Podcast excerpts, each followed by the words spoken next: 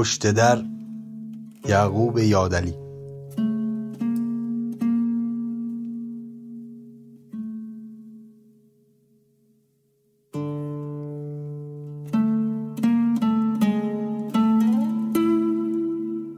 صدای اگزوزپاره یک ولت لوکنته صدای کشتار و ملتمسانی گاوی ماده که پشت وانت بیتابی می کند و سم بر کف ماشین می کوبد.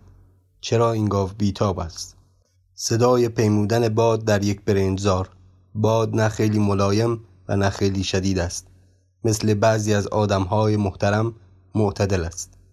ما الان پشت در آهنی خانه روستایی کنار وانت لکنته ایستادیم چه بوی تاپاله می آید صداهای مختلفی از داخل حیات شنیده می شود صدای آرام مردی که ممکن است سیبیلو باشد. صدای نگران مردی که اگر تحریش نخراشیده و زبر چند روزه هم داشته باشد نباید تعجب کرد. صدای به هم خوردن استکان و نلبکی. صدای آرام مرد سیبیلو. قبول. هرچی می‌گویی قبول ولی تقصیر من نیست. قیمتش اینه. صدای نگران مرد ریش. زبر. شما سلامت باشی آقا براتلی. فکر من بدبختم باش. صدای آرام. شما سرور ما چه حرفا؟ اینم پنج هزار تومن به خاطر شما کوتاه میام. بیست و پنج تومن بده. صدای به هم خوردن استکان و نلبکی جلو در آهنی گاو سم بر کف وانت میکوبد. دم هنوز تکان می‌خورد و پشه های اطراف کفل را فراری می‌دهد. صدای شاعرانه باد در برنجزار صدای ماخ کشیدن یک گاو دیگر که از داخل حیات به وضوح برای گاو ماده پشت وانت بیتابی می کند. صدای نگران مرد ریش زبر. ببین چی کم طاقتی می‌کنه. شاید نلبکی در دست بعد از هورت کشیدن چای به گاو هم اشاره کرده باشد. الان است که خودش رو هلاک کند.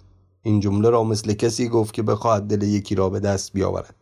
صدای آرام مرد سیبیلو همراه با خنده بلند. این گاوا نجدی خیلی بیچیش رو هستن. اگر دست خودشون باشه مفت و مجانی ماده ها رو آبستن می‌کنن. خنده مرد ریش زبر. طبیعت همینو اختضا می‌کنه. آقا براتلی خان. خنده بلند سیبیلو. البت البت آقا زریر. طبیعت سالی دیویست هزارم خرج می‌گذاره رو دست آدم. اونم برای نروک به این گندگی می‌دونستی گاو بلا نسبت شما چهار تا معده داره هر یکی قد مشک؟ صدای نگران. حتما اون اینطوری خواسته. احتمالا اشاره می‌کند به بالا سرش. تقصیر من نیست که نروک چهار تا معده داره قد مشک. ما از دار دنیا همین ماده گاو داریم. اشاره به در وانت لکنته پشت که خرج نه سر آیله رو میده. صدای سیبیلو. خب میبردیش یکی از همین نروکای محلی کار رو را مینداخت چهار پنج تومنم بیشتر خرج نداشت. شیش فرسخ را رو زدی اومدی.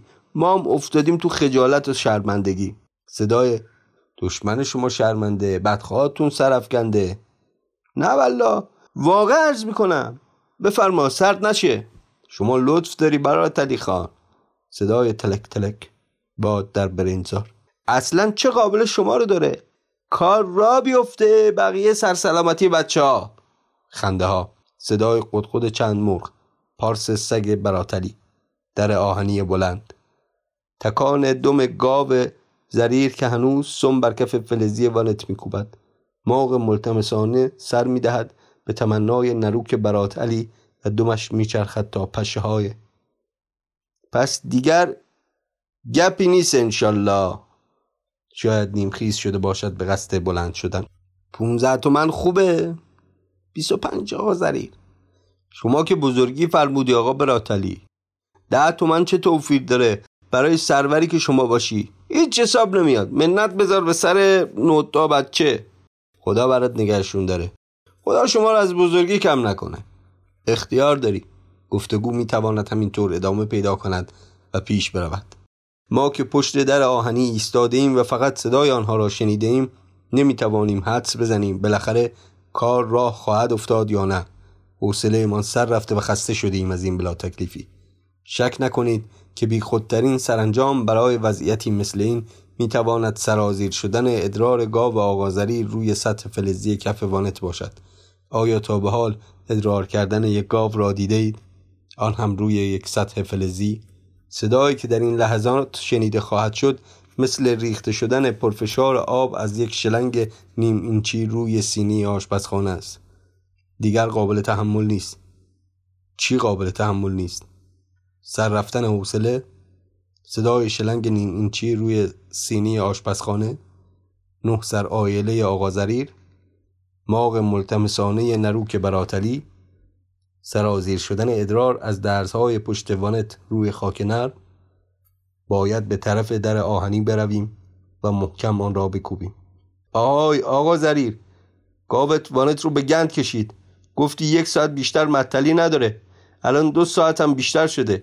کرای ما رو هم ندادی. مگر ما راننده وانت هستیم؟ بالاخره می‌خوای چیکار کنی؟ اقلا بیا گاوت از وانت پایین بیار. می‌خوایم بریم کار داریم. آب آب قطره است که از درز پشت وانت بر زمین میچکد. پارس سگ براتلی. باد شاعرانه در برینزار ما همچنان معطل. بهتر است برویم تکی بدهیم به وانت شاید این قصه تمام شد.